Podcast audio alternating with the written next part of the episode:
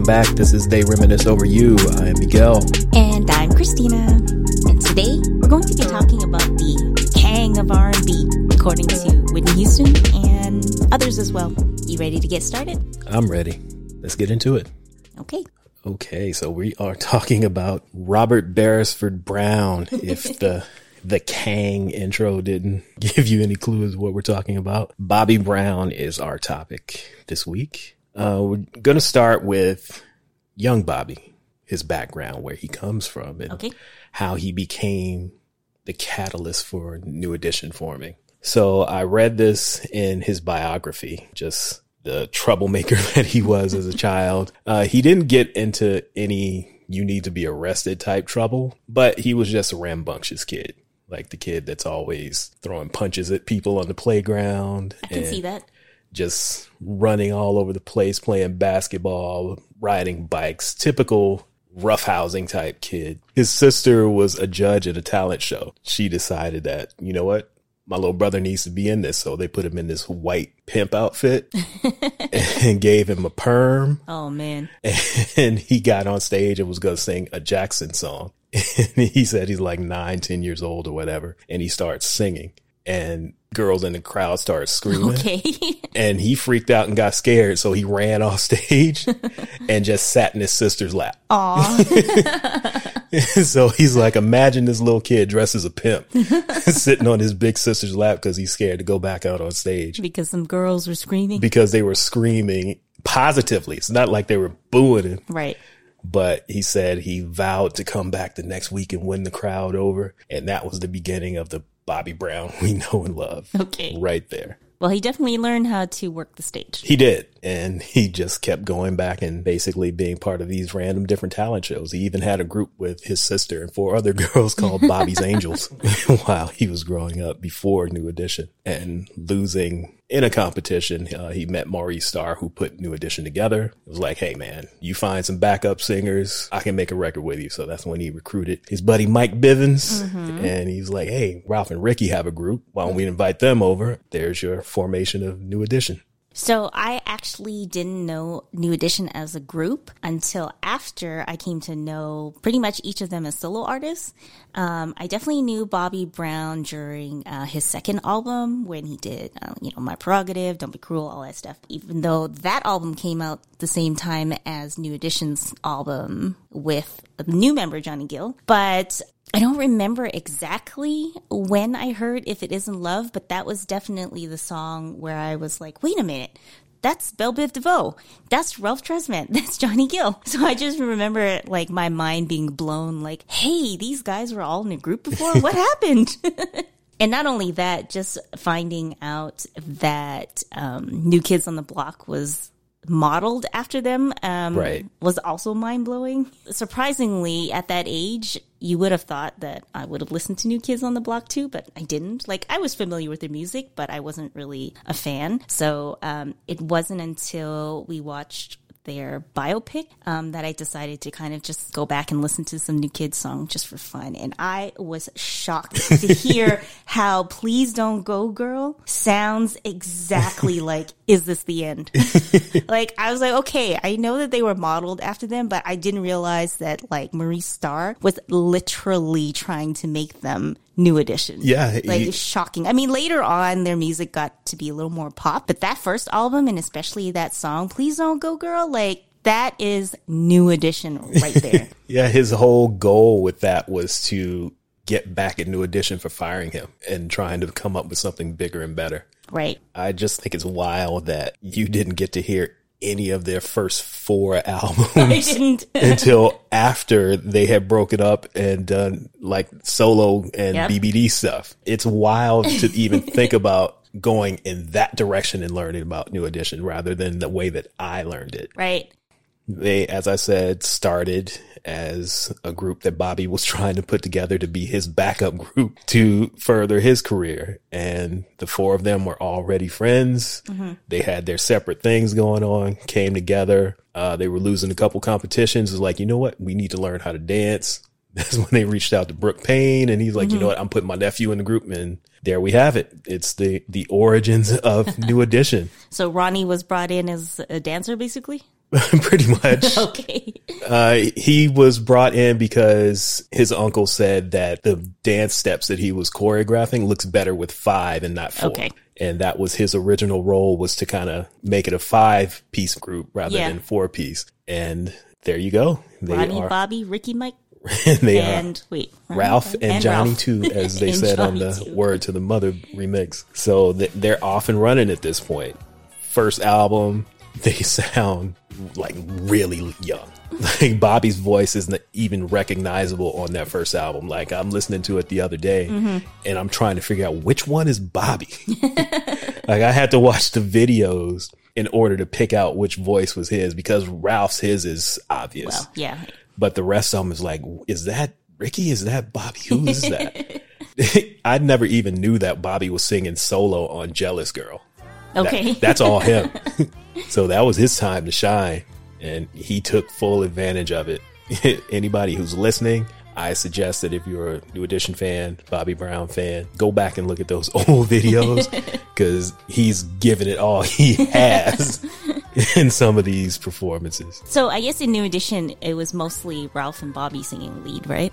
Uh, it was it was mostly Ralph, but then Bobby and Ricky would get their moments too. Okay. But Ralph was the lead guy. There were times, like I said, he got his solo shot on "Jealous Girl" mm-hmm. and other songs. Him and Ricky would jump in and do their parts. But "Mr. Telephone Man" on the mm-hmm. second album is where Bobby really started to shine Okay. because his voice had changed. Yes. and he basically carried that song. It's interesting that Ralph ended up being sort of the main lead, considering the group was put together based on Bobby. and that's why he basically started Yes. acting out. Yeah, he's like, wait a minute, He's like, I put I'm- this together. this is me. yeah. and then, of course, Ralph is like, nah. But yeah, that was the genesis of him starting to act out because he's like, why are my vocals being cut? And I'm the one who put all this together. Exactly.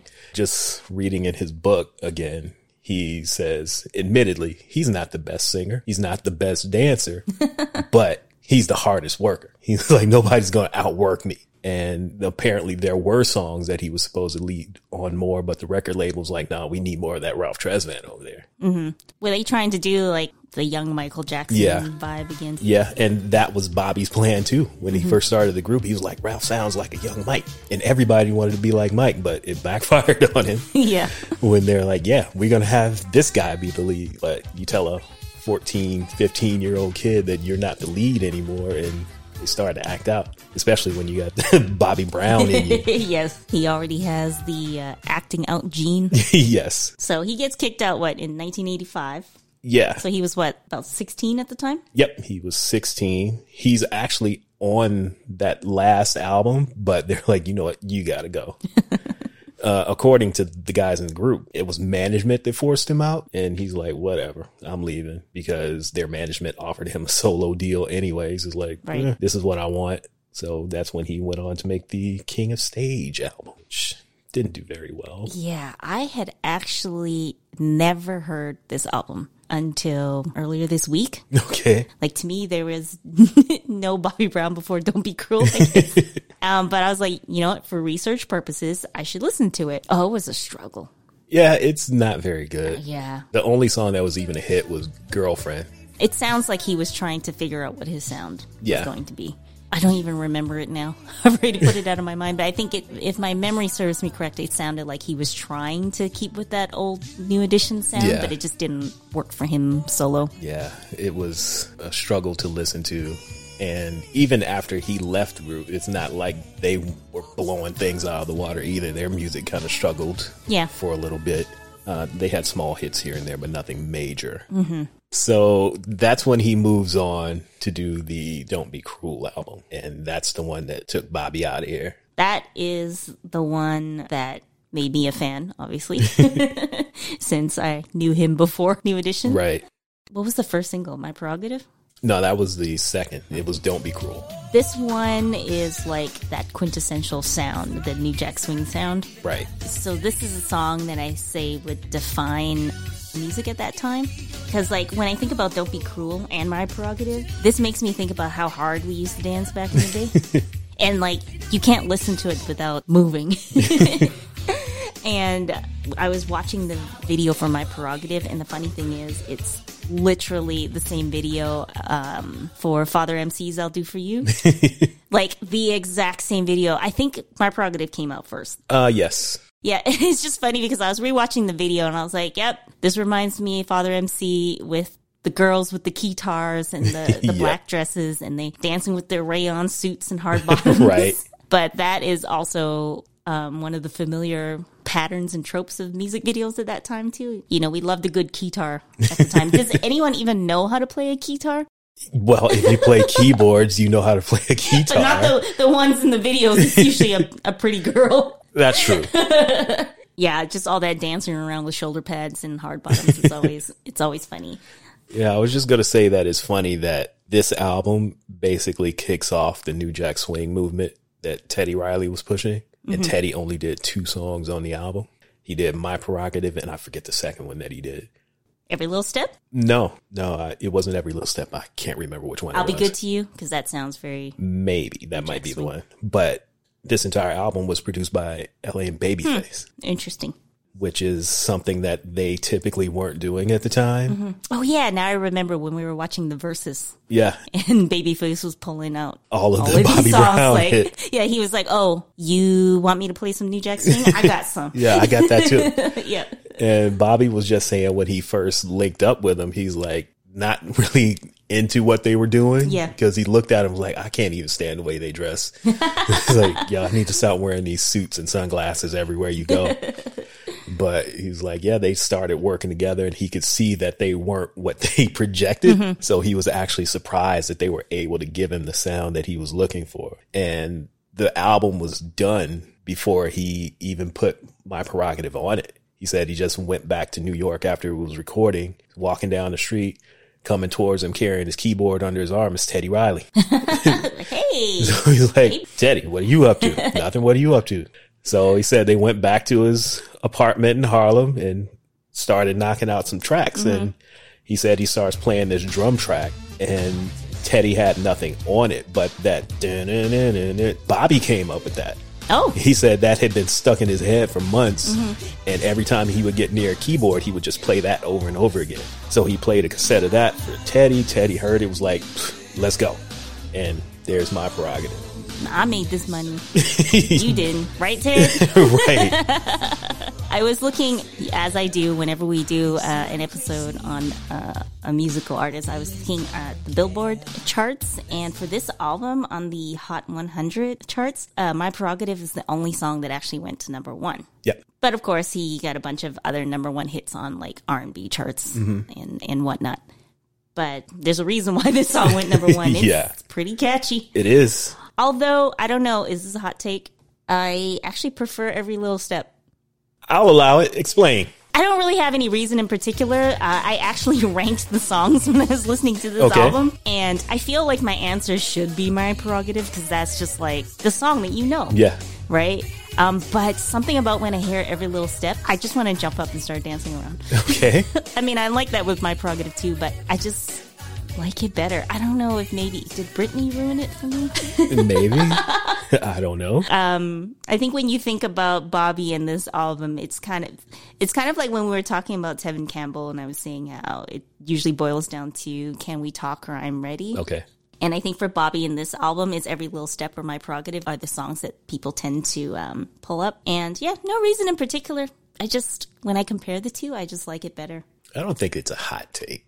It's another mild Christina take. Another mild, lukewarm take. but there are some other good jams as well. I like Rock With Ya, and the line that always makes me laugh in Roni is he's like, she makes the toughest homeboy fall deep in love.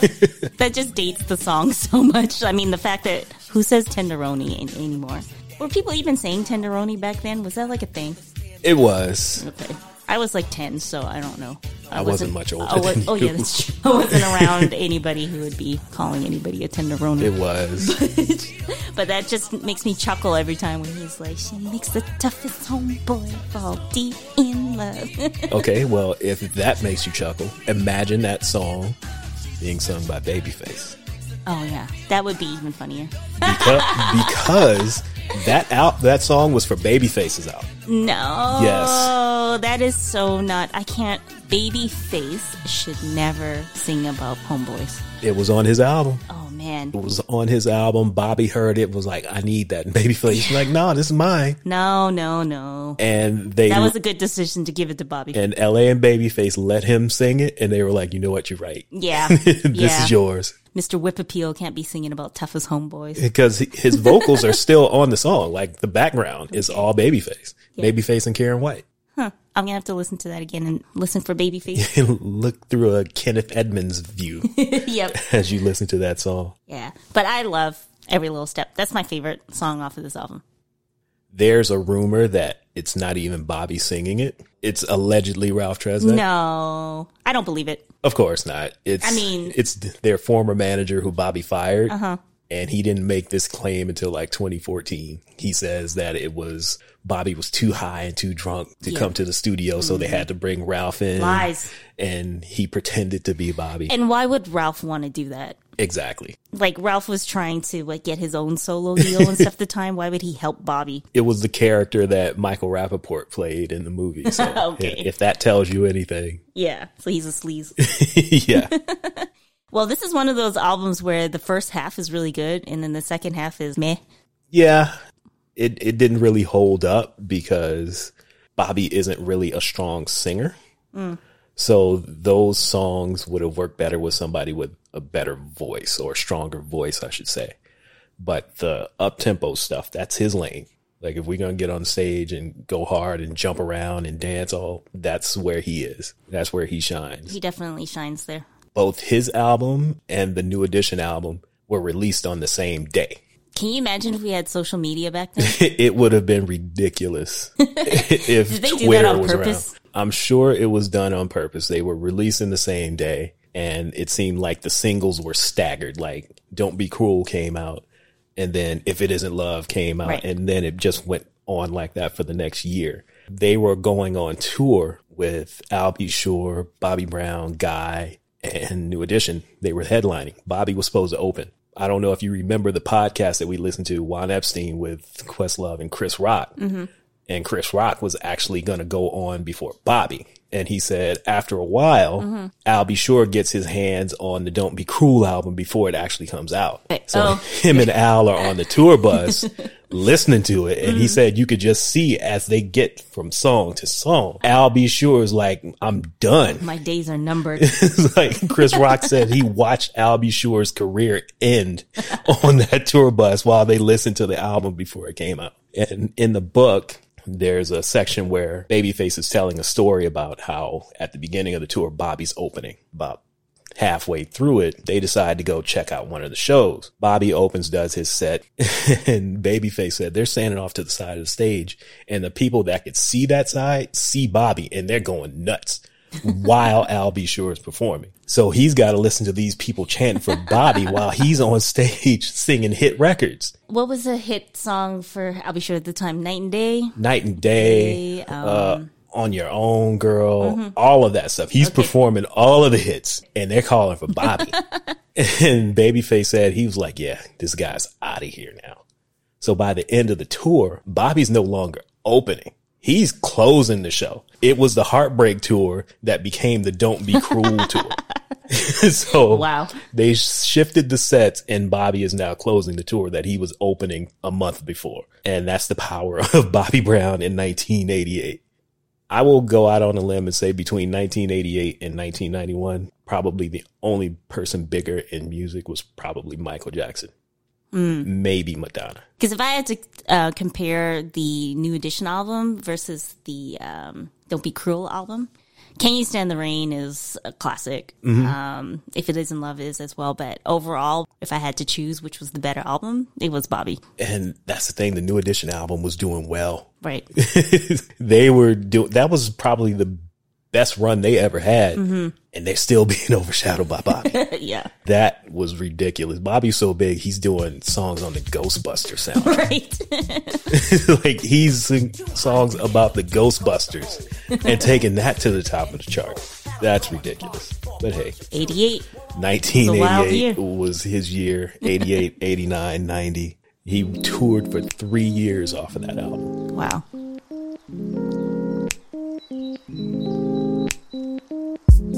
All right, moving on. Let's talk about him and his wife, or then girlfriend, Ms. Whitney Houston. Whitney Houston.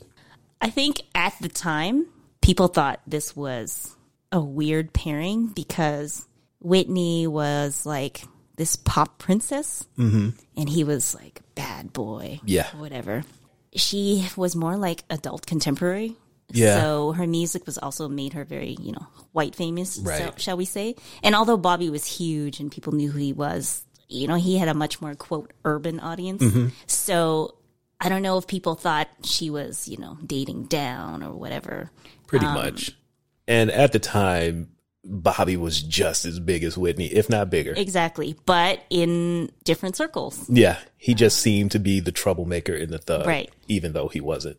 And then the only thing we knew about these people were videos, award shows, Sure. and what we read in magazines. That was how they wanted to portray Yeah. her. You know, she's with Clive Davis. all- Right. And she was elegant and Mm-hmm. she was older too and sophisticated. And Bobby's running around in a mesh top and leather Right. pants, humping the ground and stuff. He's obviously the bad boy. Yeah. Little did we know. yeah, behind the scenes, it was the opposite, where she was the bad girl, and he's like, "Oh, wait a minute, what have I got myself into?" Yeah. Yeah, it's just the the image that they pushed out there uh, because, like I said, even when he was young, he was rambunctious, but he never got into any trouble. Uh, the first time he was arrested was when he was performing on that New Edition Heartbreak tour, and they were in Georgia, and they had some sort of anti gyrating rule or something that had just been passed early in the year. Bobby gets on stage dancing "My Prerogative," and he's dry humping the ground. They snatched him off stage Yeah. and arrested him. What's funny is he went to jail, posted bond, came back and finished the show. so he wasn't even there long. So that, was, was a his quick o- process. Yeah, that was his only run in with the law before he met Whitney Houston. So Mm-hmm. I'm not sure how he became branded as this bad boy. I guess it was just his image versus hers. Yeah. I mean, he was, well, like you were saying, gyrating all over the place. And we always saw her in gowns Yeah. singing adult contemporary R&B. Meanwhile, he's ripping his shirt off on stage Yeah. and sliding all over the place. Do you think that his song on the Bobby album, Humping Around, was for Whitney since she was allegedly quite jealous as well? According to his book that I keep referencing, Every Little Step, uh, yes. it wasn't directly going at her, but it was kind of like, hey, I'm not doing what you think I am. Because he said that she was out there actually cheating as well. So, oh. Well, we also know of her relationship with her friend. yes, Yeah, there was stuff going on between them that we didn't know about. right. But he said that there was a run in that she had with Tupac. Okay, so She- Tupac is out here. Tupac was one. Uh, when he started dating her, actually, she was dating Eddie Murphy. Okay. He claims he was dating Janet Jackson. She denies it because she was allegedly with Renee at the time. okay. But he says that he was with Janet and Eddie Murphy and Whitney were together. And he went to Eddie Murphy's house for something. They were just hanging out and he's asking, So, what's up with you and Whitney? Is it serious or whatever? And Eddie's like, Nah, it is what it is. So, so that's when he made his move at Whitney when he didn't exactly get the okay from Eddie Murphy, but Eddie didn't say that they were mutual. Right. So that's when he took his shot and she kept bumping him in the head at the award show. yes. I remember that story uh, of how they met. We read about it Yeah. somewhere. She was sitting behind him and she kept bumping his head. Yeah, while she was talking to somebody else, and he's like, "You keep hitting me in the head." She's like, "I know," and then went back to whoever she was talking to, and that was his moment. He's like, "I think I like her."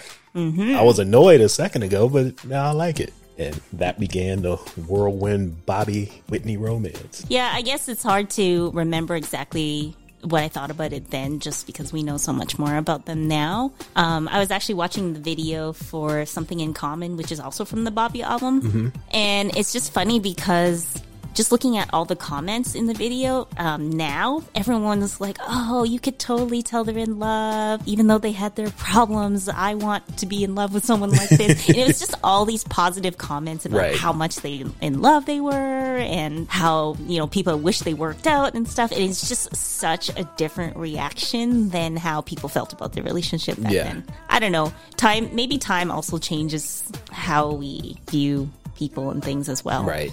The thing that I was found funny, uh, I never really understood this expression, which they also say in something in common. A bird in the hand beats two in a bush. What does that mean?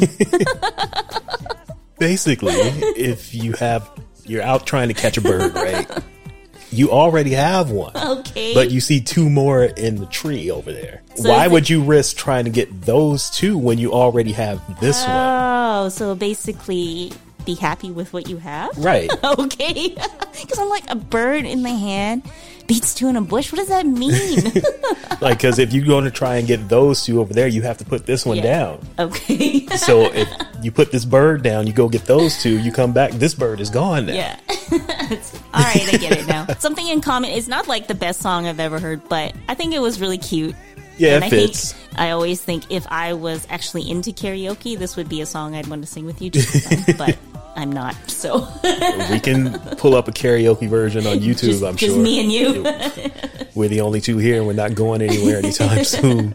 I also think what was great about this album was I loved the videos because, as we were saying, like Bobby is a great performer. Yeah. and you kind of forget that now, now that he's you know older and stuff, and all of his antics later on in life, that you forget what an amazing performer he was. Yeah. and so there's so many um, dance centric videos on this album. Like this is literally the videos I used to watch as a teenager, where you know you watch videos, you try to learn and copy the dance moves. It was always Bobby. Like Yeah. I wanted to learn all these moves and stuff. And um, this was also the era where we knew dancers too. Like Right. Big Lez is in the Humping Around video. Like we knew Big Lez so much for dancing that I didn't even have to see her face. Like I recognized her silhouette. And there was the Fly Girl, the one with the box braids. She was in the video too. You would just see these dancers and you knew who they were. Maybe you didn't know their names, but Yeah. like um, it was just dance was just so big at the time that like you would even recognize the background dancers. And also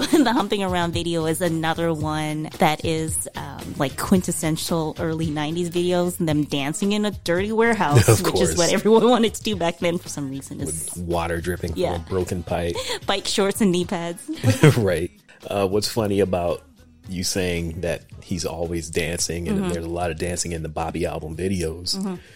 He mentioned that on this album, Whitney was teaching him how to sing. And if you listen to it, like, again, he's still not the best singer in the world, but vocally, he's a lot stronger on this album than he is on the Don't Be Cruel album. Yeah. And he said, in turn for Whitney teaching him to sing, he taught her how to dance. Okay. Or he tried to teach her how to dance. She did a little bit in I'm Your Baby Tonight. She Yeah. busted a couple kicks. but I need to go back and watch the something in common video because he says there's a step that he taught her and he was so happy when she was able to get it. Some little move that she did. Oh, I watched the video. Uh, I think yesterday. I'm pretty sure I know what it is. It's just like this little like shoulder step thing that they do together. So I'm thinking it's probably that. It might be. He said he was just so happy that she was able to get it. well, I learned a lot of my dance moves from Bobby. I still, when I watch the video, there's like there's a little bit of muscle memory still where I remember bits and pieces of the choreography still. Oh man. so podcast can't be complete without a little story time. So, you know, I started discovering music on my own in the early 90s. And Okay. so not only was I discovering music, but I was also discovering dancing. Mm-hmm. so I would watch the videos and just try to copy everything. And then I think I was, this was definitely older. I think I was like maybe 18, 19. And I decided, you know, I want to actually take dance lessons because in my mind, I thought that somehow I could still be a fly girl or something.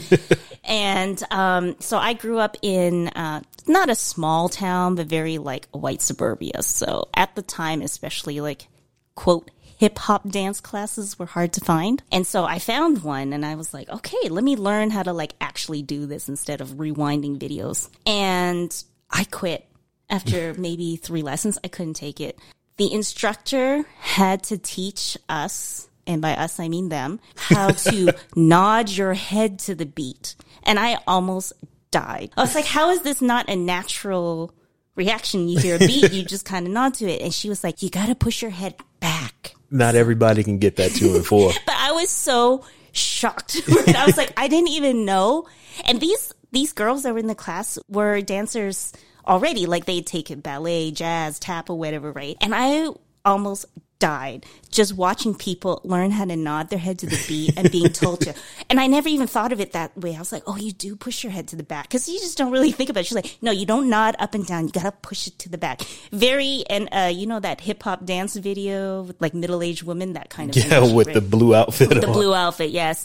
We will link to this video in the show notes so you see what we're talking about. So I'm just like, oh my God, what is this, right? But I was really like, I was like, I need to stick to this because I want to get to the performance at the end, right? Like, I want to be able to perform. And then uh, in another lesson, she taught us how to shake our butts.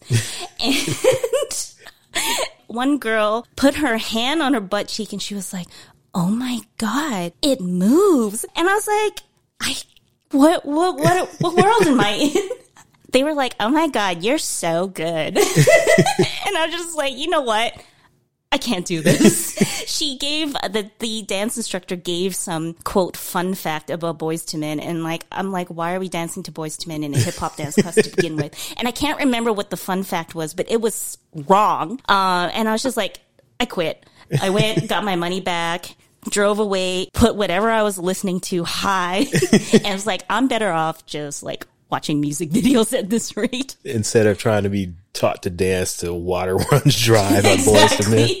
I think I think it was at least Motown Philly, but like, why am I dancing to Motown Philly in a hip hop dance class in like I don't know 1998 or something? right? Like, no. Because she learned that choreography in 92 and she wasn't letting it go. I was like, no, I can't do this. If I don't leave now, I'm going to say something extremely disrespectful. so I just let them discover that booties can move and that when you nod to the beat, you got to push your head back.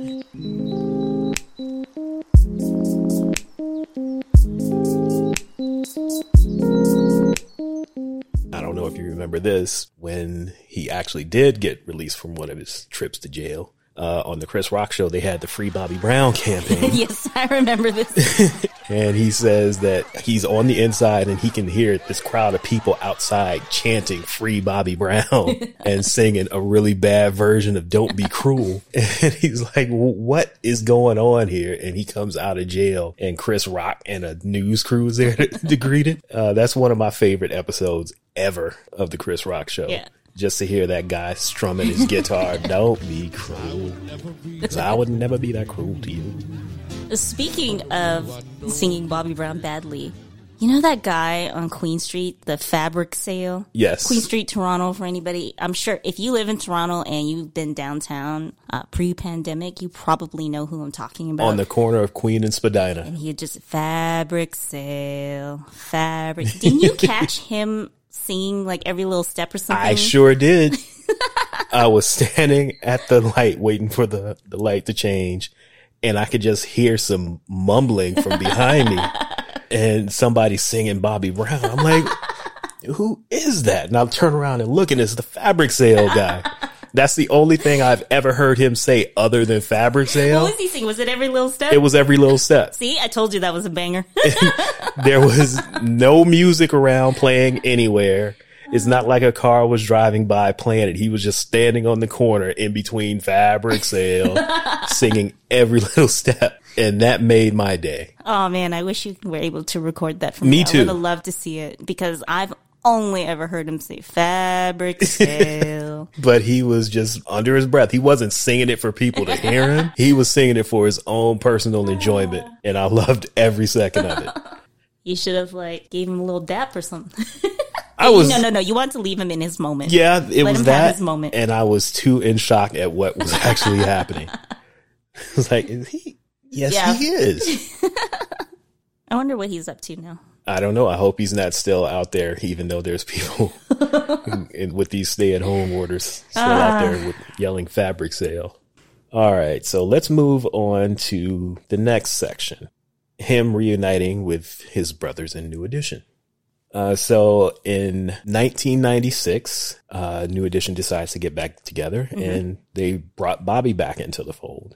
So now we have six. So now we have six. Uh, even though he was kicked out of the group, he was always around because he would be on BBD songs and right. Ralph Tresvant songs, and I don't think he had done any with Johnny at that point. But it's like he wasn't ever kicked out of the group because he was yeah. always there if he hasn't done anything with Johnny, it makes sense because Johnny joined the group after, so he doesn't really know him. Yeah. Not I, like the way he knows the other guys. He's done songs with him since. Okay. But at this point, I don't think he had done any songs with Johnny other than the BBD remix. But they decide to get back together, do an album, get back out on the road. We're going to be six strong this time and let's make up for lost time. And then Bobby was Bob. Wrong. you thought. You thought. The album itself was actually pretty good. Um, you know how a lot of times when you have these reunion albums or you have groups that, you know, they've been around for a long time, they try to make like a newer album and it just doesn't work. But this album was pretty good. I didn't like it as much as I liked the older stuff, only because too much time had passed, I guess. Mm-hmm. There was a couple songs that I liked, but I wasn't really a huge fan of it. Mm-hmm. But I really wanted to see them in concert just because they were back together. You like Hit Me Off? I did. I actually like that one. I like Hit Me Off and Still in Love. Yeah. Still in Love. Yeah. I was trying to remember the song title here. It's not like the best album, but I think it was a pretty solid effort again because how long have they been broken up at this point? Uh, it's like eight, nine years, something like yeah, that. Yeah, and then they had all these solo projects in between. So um, I think it was a good effort. I still listen to it. I just wanted to see them live. Mm-hmm. That's all I wanted. a couple dates into the tour, they're already fighting. Like they're fighting on stage. They're fighting backstage. Somebody pulled a gun. and it was just a mess. So needless to say, I did not get to see New Edition perform on that tour. So they break up again after the album. And Bobby hadn't done a solo album since the Bobby album right. in 1991. So that's when he decided, hey, it's time for me to get back out here. I've been a stay at home dad for six years. Let me get back and do this forever album. Did not like it. I remember the album cover, mm-hmm. but I don't remember any of the songs because I had planned to listen to it before we recorded and I just didn't get around to it. But I don't recognize even any of the song titles. I did not like that album at all. It was not for me. Uh, sadly, it was just a mediocre album. Yeah the production on it, there was no real notable names, and that's probably the biggest reason. Like, there's no Teddy Riley, there's no LA and Babyface, there's no real hit makers on this album. So it basically Bobby left up to his own devices. Right. And it, it just didn't come out well. And I probably listened to it two or three times. I gave it a listen a couple days ago and it still didn't work for me.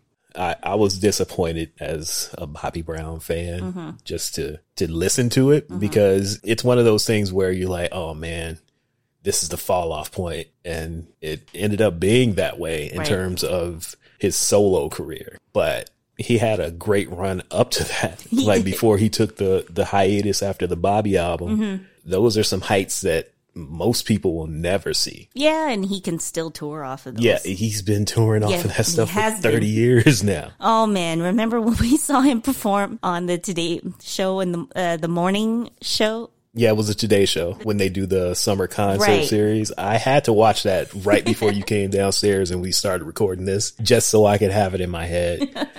and it's funny. This was in 2011, I think it was. Oh, I thought it was it was that long ago? Yeah. It was quite a while ago and he was performing mm-hmm. in their summer concert series because he had an album come out that year. Okay. Which I haven't heard. Uh, I think it's called The Masterpiece. It came out after Whitney had passed mm. and he wanted to, I guess, get some things off his chest. And he performed a new song and then he ran through some of the old hits he just... tried to hit those dance moves and forgot that those knees aren't the same anymore. and when he hurt himself, it wasn't even like he was jumping around or anything.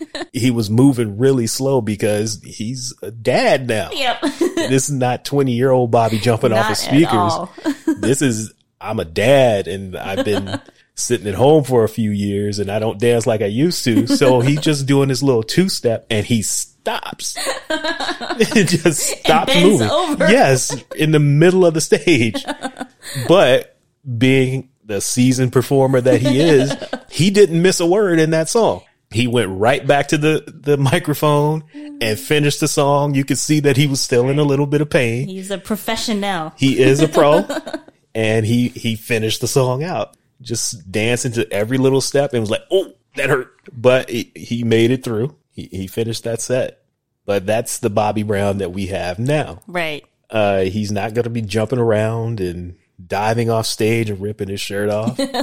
Nope. And if he tries to hump the ground, he won't be able to get up.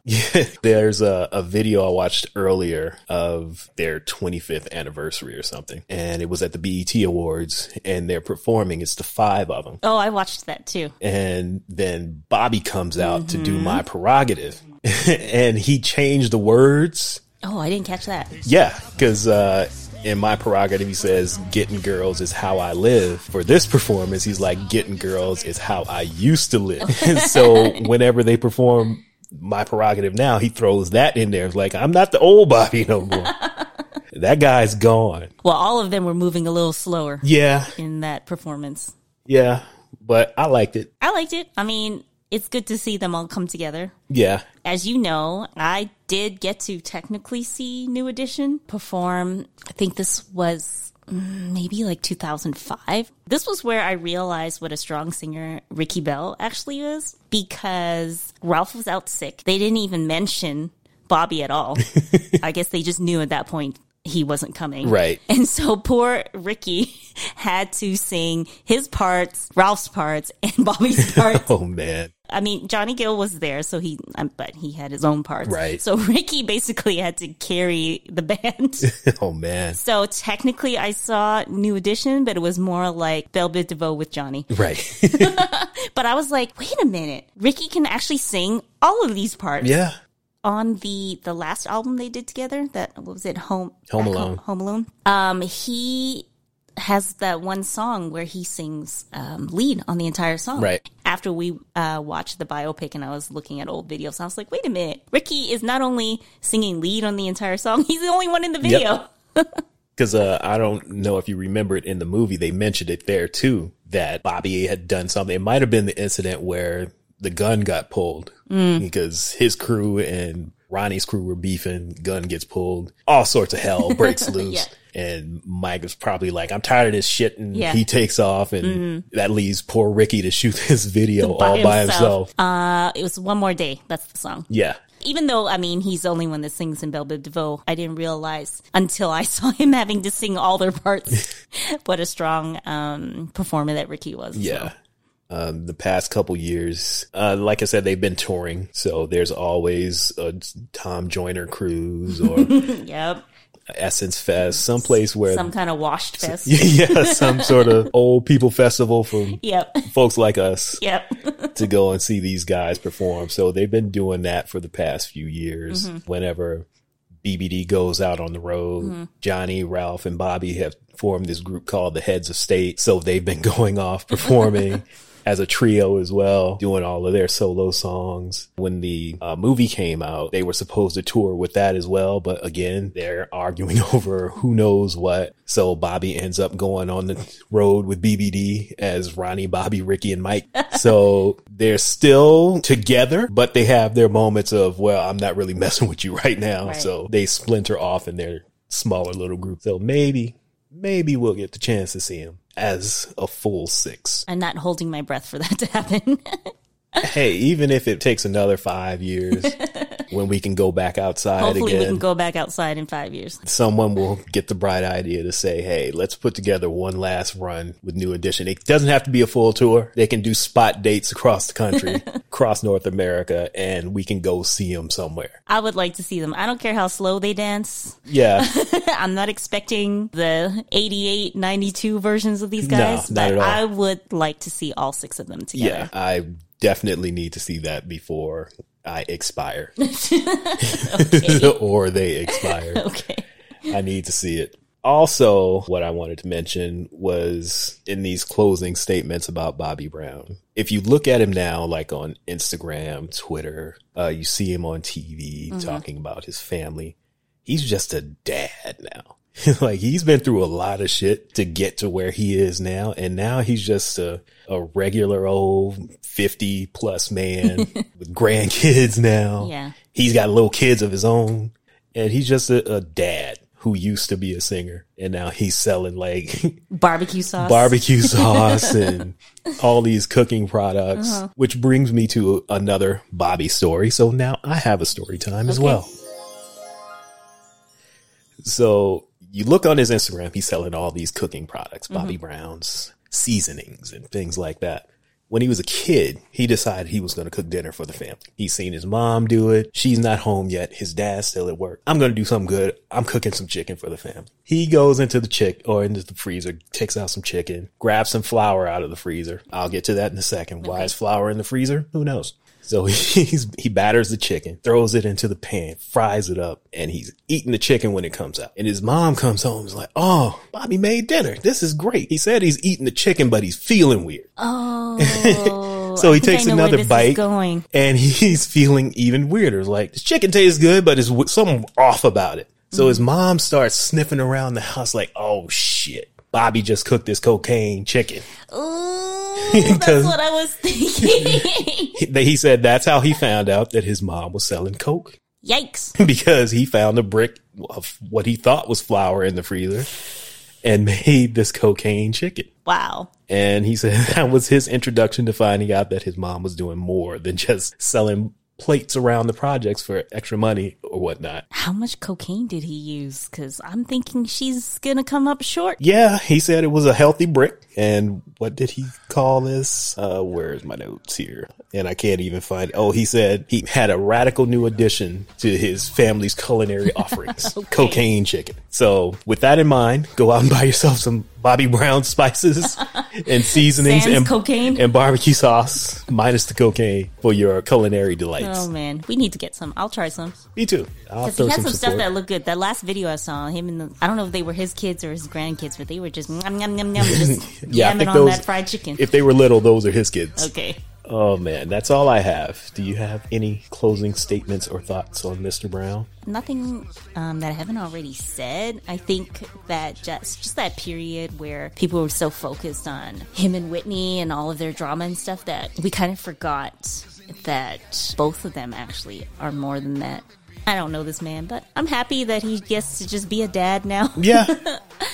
as Rick James says, cocaine is a hell of a drug. it is. And that he made it through. Unfortunately, not everybody did. Yeah. But I love watching his old videos and stuff just to remember like how much energy and, and joy and stuff that he had and how much it brought to me just at that age too where I was coming into my own. And so uh, it definitely makes me very nostalgic for his music as well because I too was kind of like finding myself so I guess we're going to close the episode here. As we always say, remember to subscribe, uh, leave a review on whichever service you use to get these podcasts. Follow us on Instagram.